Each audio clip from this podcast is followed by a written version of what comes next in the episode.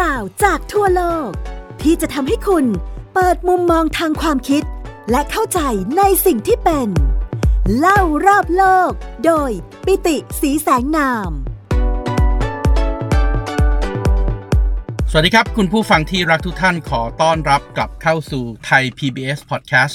รายการเล่ารอบโลกโดยผมปิติสีแสงนามนะครับ สำหรับพอดแคสต์เล่ารอบโลกใน8ตอนที่ผ่านมานะครับ เราพูดคุยกันอย่างต่อเนื่องในเรื่องของ 240 ปีกรุงรัตนโกสินทร์นะครับ หรือในวาระที่ประเทศเรามีกรุงเทพมหานครเป็นจุดศูนย์กลางนะครับ เราพูดถึงความเกิดขึ้นนะครับ ความยิ่งใหญ่ของกรุงเทพเมื่อ 240 ปีที่แล้ว ในฐานะของหม้อหลอมรวมทางด้านวัฒนธรรมนะครับ ที่คนต่างชาติต่างภาษา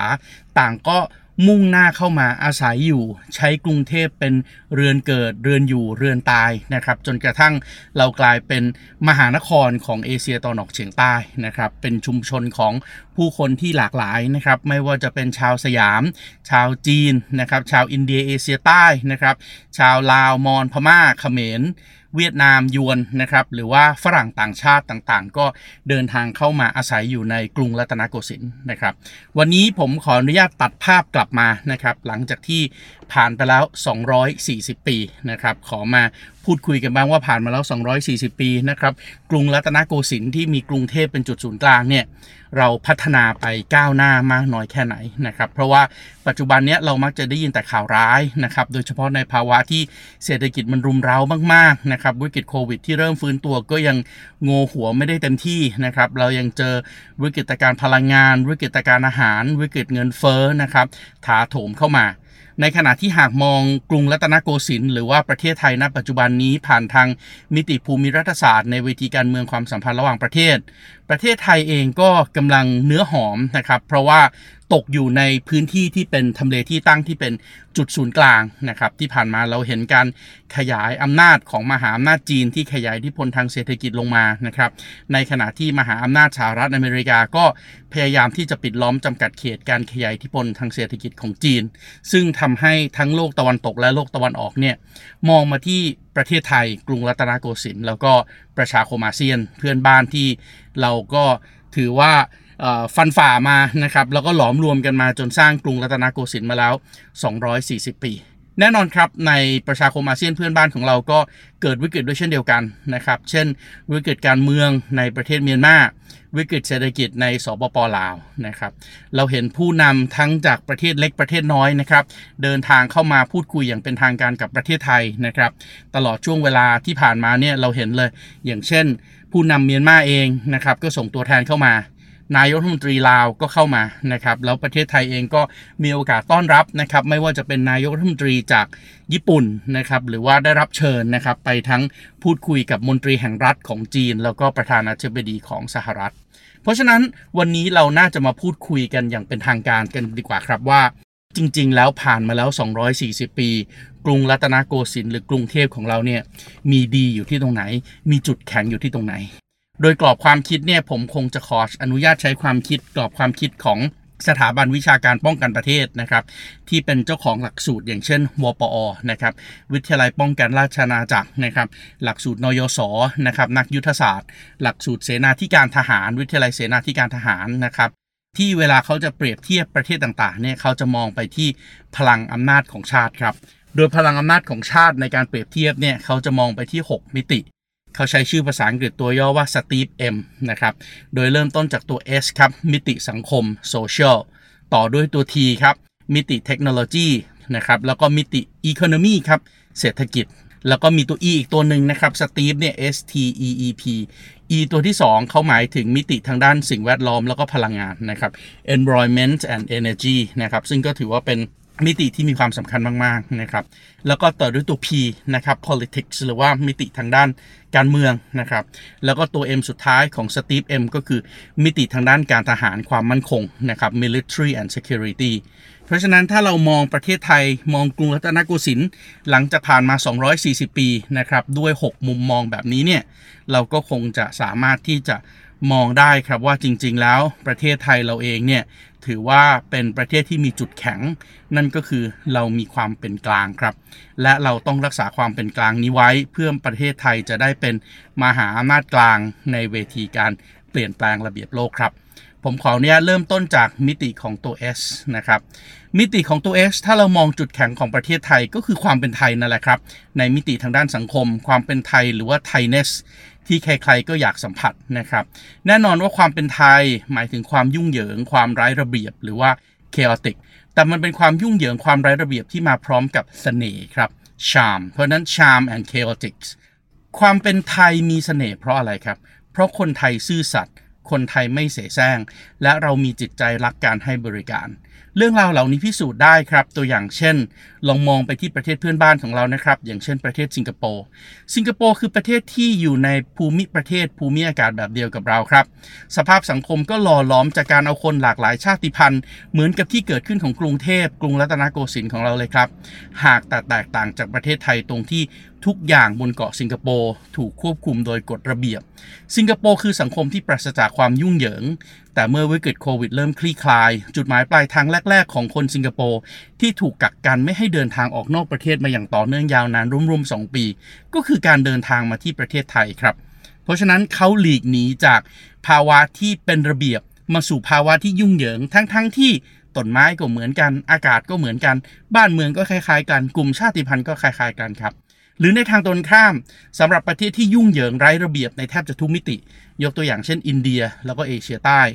เมื่อประเทศเหล่านี้เริ่มเปิดประเทศ พวกเขาก็กลายเป็นกลุ่มนักเดินทางจำนวนมากที่สุด และใหญ่ที่สุดที่เดินทางเข้ามาในประเทศไทยครับ ทั้งที่เราเองก็ยุ่งเหยิงไร้ระเบียบ ไม่ต่างจากที่เขายุ่งเหยิงไร้ระเบียบครับ แต่ว่ามันเป็นความยุ่งเหยิงไร้ระเบียบที่กลมกล่อมแบบไทย เมื่อยุ่งเหยิงไร้ระเบียบมาผสมผสานกับปัจจัยทางด้านสังคม ประเพณี วัฒนธรรมแบบไทยๆเข้าไป มันก็เลยมีความเป็นไทยเนสที่มีความน่าสนใจมากๆนะครับ ประเทศไทยเราเองไม่น่าเชื่อนะครับ ถ้ามองในเรื่องของแรงกิ้งต่างๆนะครับประเทศไทยถือว่าเป็นประเทศที่มีแรงกิ้งที่น่าสนใจมากนะครับอย่างเช่น บัตรเครดิตยักษ์ใหญ่ของโลกครับ Visa Visa ในปี 2022 เนี่ยนะครับ ให้ประเทศไทยเป็นอันดับที่ 4 ของสถานที่ท่องเที่ยวทั่วโลกนะครับ ในขณะที่ Travelport นะครับ จัดอันดับให้ประเทศไทยเป็นอันดับหนึ่งของจุดหมายปลายทางยอดนิยมสำหรับไตรมาสที่ 1 ปี 2022 แล้วก็การจัดอันดับของเครือข่ายวีรันดานะครับ ในปี 2022 เขาบอกว่าประเทศไทยคือประเทศที่สวยงามที่สุดในโลกอันดับที่ 6 ครับ ในขณะที่ Invest Asian นะครับในปี 2022 ก็จัดเป้าหมายด้วยครับว่าประเทศไทยคือประเทศอันดับหนึ่งของประเทศในเอเชียที่เหมาะสมที่สุดที่จะมาใช้ชีวิตในยามเกษียณ ในเรื่องของสาธารณสุข ซึ่งก็ถือเป็นเรื่องหนึ่งในทางสังคมนะครับ ประเทศไทยคือประเทศอันดับ 4 ของโลกครับ ตามการจัดอันดับของ Lowy Institute ในปี 2021 สำหรับการรับมือกับโควิด -19 แล้วก็สำหรับมหาวิทยาลัยทางด้านการแพทย์ชื่อดังอย่างเช่น Johns Hopkins ครับ เขาประกาศว่าประเทศไทยของเรามีความมั่นคงทางด้านสุขภาพเป็นอันดับที่ 5 ของโลกนะครับ ตามการจัดอันดับของ Global Health Security Index หรือว่า GHS นะครับ หลาย ๆ ท่านคงยังจำได้นะครับ ช่วงก่อนโควิด -19 ในปี 2019 เนี่ย ด้วยอันดับของการจัดของ Johns Hopkins เนี่ย เราอยู่ที่อันดับ 6 ของโลก แต่พอมาถึงปี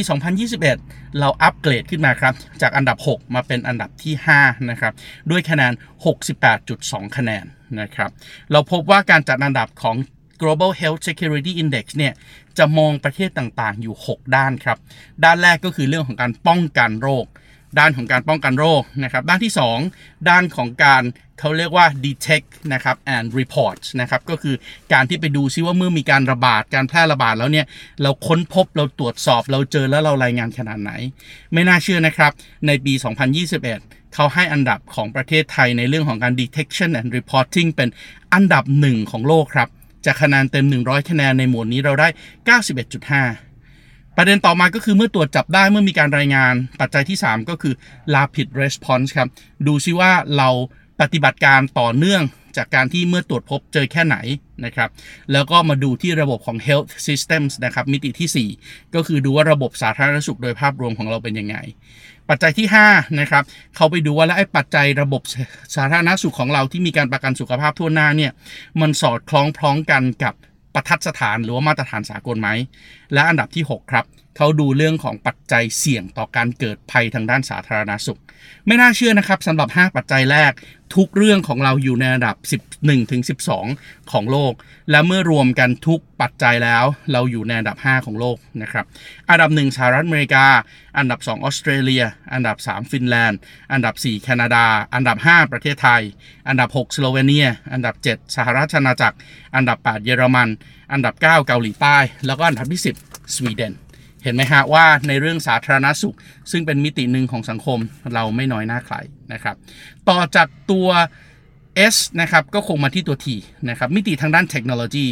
แน่นอนว่าประเทศไทยไม่ใช่ผู้นำทางด้านเทคโนโลยีครับ เราอาจไม่ได้มีนวัตกรรมที่ก้าวล้ำนำหน้าประเทศอื่นๆในโลก เช่นเดียวกับจีนญี่ปุ่นเกาหลี แต่เรามีระดับการพัฒนาการทางเทคโนโลยีที่รับได้ครับ เรามีโครงสร้างพื้นฐานทางเทคโนโลยีที่ก้าวหน้าเพียงพอ ที่จะทำให้ทุกคนอยู่ได้อย่างปกติสุข เราอาจจะไม่ใช่ชาติแรก ๆ ในโลกนะครับ ที่มีโทรศัพท์มือถือระบบ 3G แต่ปัจจุบันเราก็มีทั้ง 4G แล้วก็ 5G ให้ใช้ ถึงแม้จะไม่ใช่ความเร็วสูงสุดแบบในเกาหลี ไฟฟ้าเราอาจจะไม่ได้มีราคาถูกที่สุด แต่เราก็มีให้มีไฟฟ้าให้ประชาชนของเราใช้ได้โดยไม่ติดติดดับดับ ในราคาที่เหมาะสม เครือข่าย smart city หรือว่าเมืองอัจฉริยะ เราอาจจะไม่ได้ smart เท่าๆกับกรุงโซลของเกาหลีใต้ แต่เราก็เริ่มต้นพัฒนาระบบต่างๆ ที่สำคัญก็คือ คนไทยของเราเป็นชนชาติที่พร้อมรับพร้อมใช้เทคโนโลยี โดยเฉพาะเทคโนโลยีในโลกดิจิตอล แต่นั่นแหละครับ คนไทยของเราพร้อมรับเทคโนโลยีใหม่ แต่ในขณะเดียวกัน คนไทยจำนวนหนึ่งก็ยังคงขาดความรู้เท่าทันดิจิตอลหรือว่ายังขาดสิ่งที่เรียกว่า digital literacy ในเรื่องของการพัฒนานวัตกรรม ประเทศไทยอยู่ในระดับกลางๆครับ อย่างที่ผมบอกไปว่าประเทศไทยเราเป็นมหาอำนาจกลาง แล้วอยู่ในระดับกลางๆเช่นกัน เพราะว่าประเทศไทยถูกจัดอยู่ในอันดับที่ 45 จากทั้งหมด 110 เขตเศรษฐกิจทั่วโลก ที่มีการวัดระดับสิ่งที่เรียกว่า International Innovation Index นะครับ โดยถ้าเทียบกันในอาเซียนนะครับ ประเทศไทยเราอยู่อันดับที่ 3 รองจากสิงคโปร์แล้วก็มาเลเซีย นะครับ International Innovation Index เนี่ยจัดอันดับโดย Boston Consultant Group ครับหรือว่า BCG ร่วมกับ National Associations of Manufacturers หรือว่ากลุ่มที่เรียกว่า NAM NAMS นะครับแล้วก็ Manufacturing Institutes MI นะครับเพราะฉะนั้นเรื่องของเทคโนโลยีของเราอาจจะไม่ advanced แต่ของเรา livable ครับมิติทางด้านเศรษฐกิจแหละครับ มิติทางด้านเศรษฐกิจหรือว่าตัว e economies นะครับ จากทั้งหมด 193 ประเทศที่เป็นสมาชิกขององค์การสหประชาชาติ ประเทศไทยถือเป็นประเทศที่มีขนาดเศรษฐกิจ ตามมูลค่าผลผลิตมวลรวมภายในประเทศที่ปรับค่าเสมอภาคของอำนาจซื้อ ก็คือเอา GDP มานะครับแล้วก็ปรับด้วยค่าของเงินเฟ้อ ค่าของค่าครองชีพที่แตกต่างกัน ค่าของอัตราแลกเปลี่ยนครับและประเทศไทยถือเป็นอันดับเศรษฐกิจอันดับที่ 23 ของโลก จากตัวเลขในปี 2022 ของกองทุนการเงินระหว่างประเทศประเทศไทยนอกจากในเรื่องของขนาดเศรษฐกิจแล้วนะครับ ในมิติทางด้านประชากร เราก็มีประชากรมากเป็นอันดับที่ 22 ของโลกครับ ในขณะที่ทางด้านขนาดของพื้นที่ประเทศไทยเรามีพื้นที่ใหญ่เป็นระดับ 50 ของโลก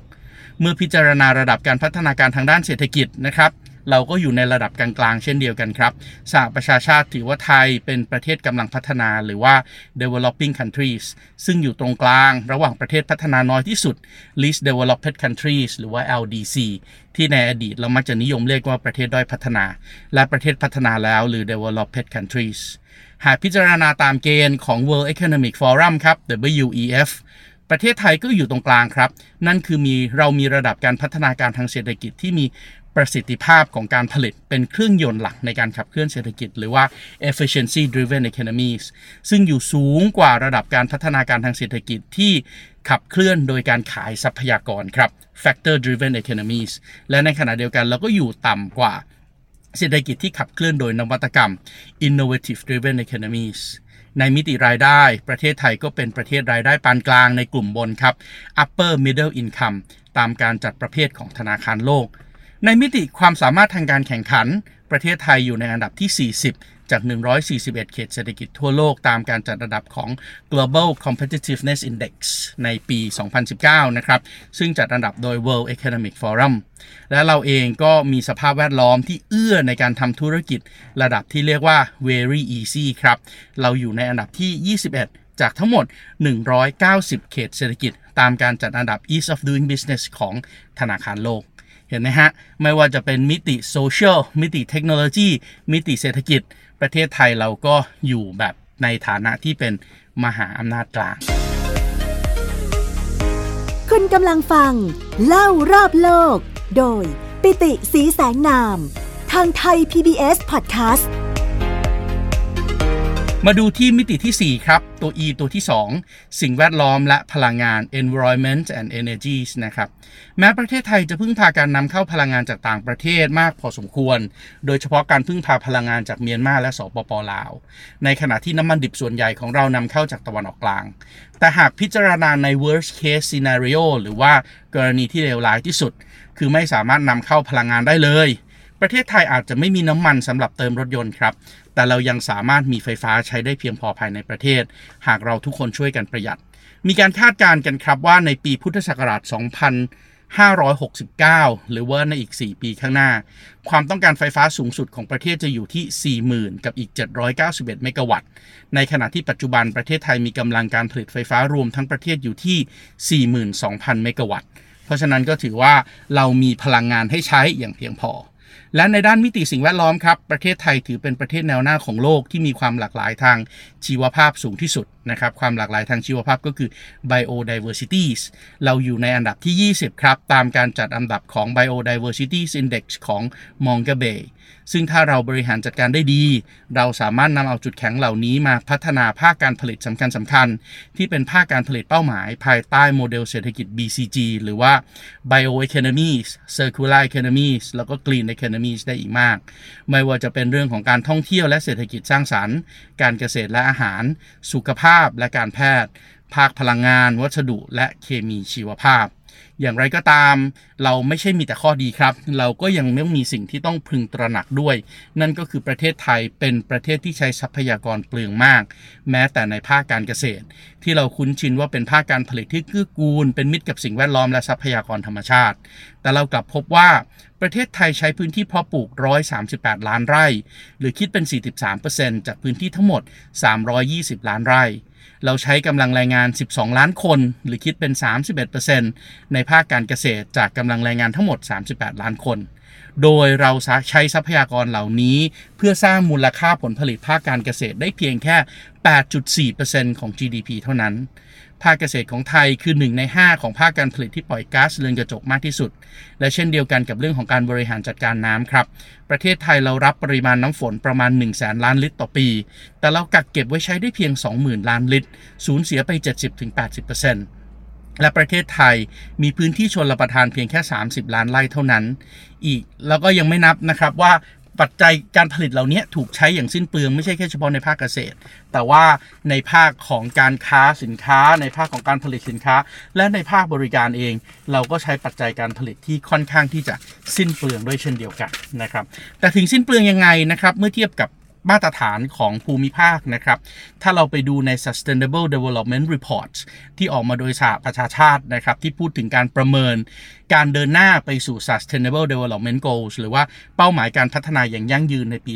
2030 ประเทศไทยเราบรรลุเป้าหมายเป็นอันดับหนึ่งในอาเซียนนะครับ ถึงแม้ว่าในระดับโลกเราจะอยู่ที่อันดับที่ 43 แต่ในอาเซียนเราคือประเทศที่ 1 ในโลกครับ ในเรื่องของการพัฒนาเพื่อไปสู่เป้าหมายการพัฒนาอย่างยั่งยืน ประเทศไทยอยู่ในอันดับ 43 เวียดนามอันดับ 51 มาเลเซียอันดับ 65 สิงคโปร์อันดับ 76 นะครับ บรูไน 84 อินโดนีเซีย 94 เมียนมา แล้วก็กัมพูชา แล้วก็ฟิลิปปินส์ อยู่อันดับ 102 101 102 แล้วก็ 103 ส่วนสปป.ลาวเนี่ยอยู่ในอันดับ 110 นะครับ จากทั่วโลกที่มีการเข้าสู่ Sustainable Development Goals ทั้งหมด 193 ประเทศนะครับ เพราะฉะนั้นเราเองก็ถือว่าเรายังถึงแม้จะสิ้นเปลือง แต่มาตรฐานหลาย ๆ เรื่องของเราก็ยังดีอยู่นะครับ มิติที่ 5 นะครับ ก็คือตัว P politics นะครับ มิติทางด้านการเมือง ในเวทีการเมืองระหว่างประเทศ ปัจจุบันคือช่วงเวลาที่ดีที่สุดครับ ในมิติความสัมพันธ์ระหว่างประเทศ เพราะในอดีตต่อเนื่องยาวนานมากกว่า 30 ปี ประเทศไทยมีปัญหาความสัมพันธ์ระหว่างประเทศกับประเทศเพียงประเทศเดียวในโลกครับ นั่นก็คือซาอุดีอาระเบีย จากกรณีของคดีขโมยเพชรซาอุโดยเกลียงไกลเตชโมงนะครับ แต่ปัจจุบันความสัมพันธ์ทางการทูตได้ถูกปรับให้มาอยู่ในระดับปกติอีกครั้ง ทำให้ณปัจจุบันประเทศไทยไม่มีปัญหาแต่อย่างใดในเวทีการเมืองระหว่างประเทศ และนอกจากมหาอำนาจจีนและสหรัฐที่กำลังทดสอบกำลังกันอยู่ในภูมิภาค ประเทศไทยเราเองก็สามารถสร้างอำนาจต่อรอง ผ่านการมีบทบาทนำในเวทีอาเซียน ซึ่งไทยครับเล่นบทบาทนำแบบนี้มาตลอดในประวัติศาสตร์อาเซียน ไม่ว่าจะเป็นการเกิดขึ้นของอาเซียนในวันที่ 8 สิงหาคมปี 1967 ก็เกิดขึ้นโดยความคิดริเริ่มของประเทศไทย ในปี 1984 ถึงปี 1992 ประเทศไทยโดยคุณอนันต์ปัญญารชุนก็เป็นตัวตั้งตัวตีในการศึกษา แล้วก็เสนอเพื่อที่จะจัดตั้งเขตการค้าเสรีอาเซียนASEAN Free Trade Agreement และ ASEAN Free Trade Area ในปี 1995 ครับประเทศไทยโดยกระทรวงการต่างประเทศ แล้วก็กระทรวงพาณิชย์ก็เป็นคนเสนอครับ ให้มีการจัดตั้ง ASEAN Framework Agreement on Trade in Services ที่จะเปิดทางไปสู่การเปิดเสรีภาคบริการในอาเซียน พร้อมๆ กับการสร้างเวทีทางด้านความมั่นคงในระดับโลก ที่เรียกว่า ASEAN Regional Forum หรือว่า ARF ซึ่งประกอบไปด้วยภาคี 27 เขตเศรษฐกิจ บวกกับอีกหนึ่งประชาคม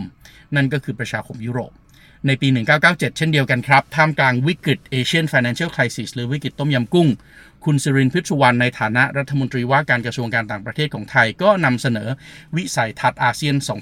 2020 ในปี 2007 ครับ ประเทศไทยเรากดดันสมาชิกอาเซียนที่เหลือ 9 ประเทศ เพื่อที่จะบรรจุเรื่องของสิทธิมนุษยชน หรือว่า human rights ในการสร้างกฎบัตรอาเซียน ซึ่งเป็นรัฐธรรมนูญของทั้ง 10 ประเทศ ที่เรียกว่าอาเซียนชาร์เตอร์ ปี 2009 ครับ เราบอกว่า 3 เสาหลักของอาเซียนที่เกิดขึ้นจากวิสัยทัศน์ต้องถูกเชื่อมโยงกัน ดังนั้นในสมัยของรัฐบาลอภิสิทธิ์เวชชาชีวะ การเสนอแผนแม่บทความเชื่อมโยงอาเซียน หรือว่า Master Plan on ASEAN Connectivities ก็เกิดขึ้น และล่าสุดครับในปี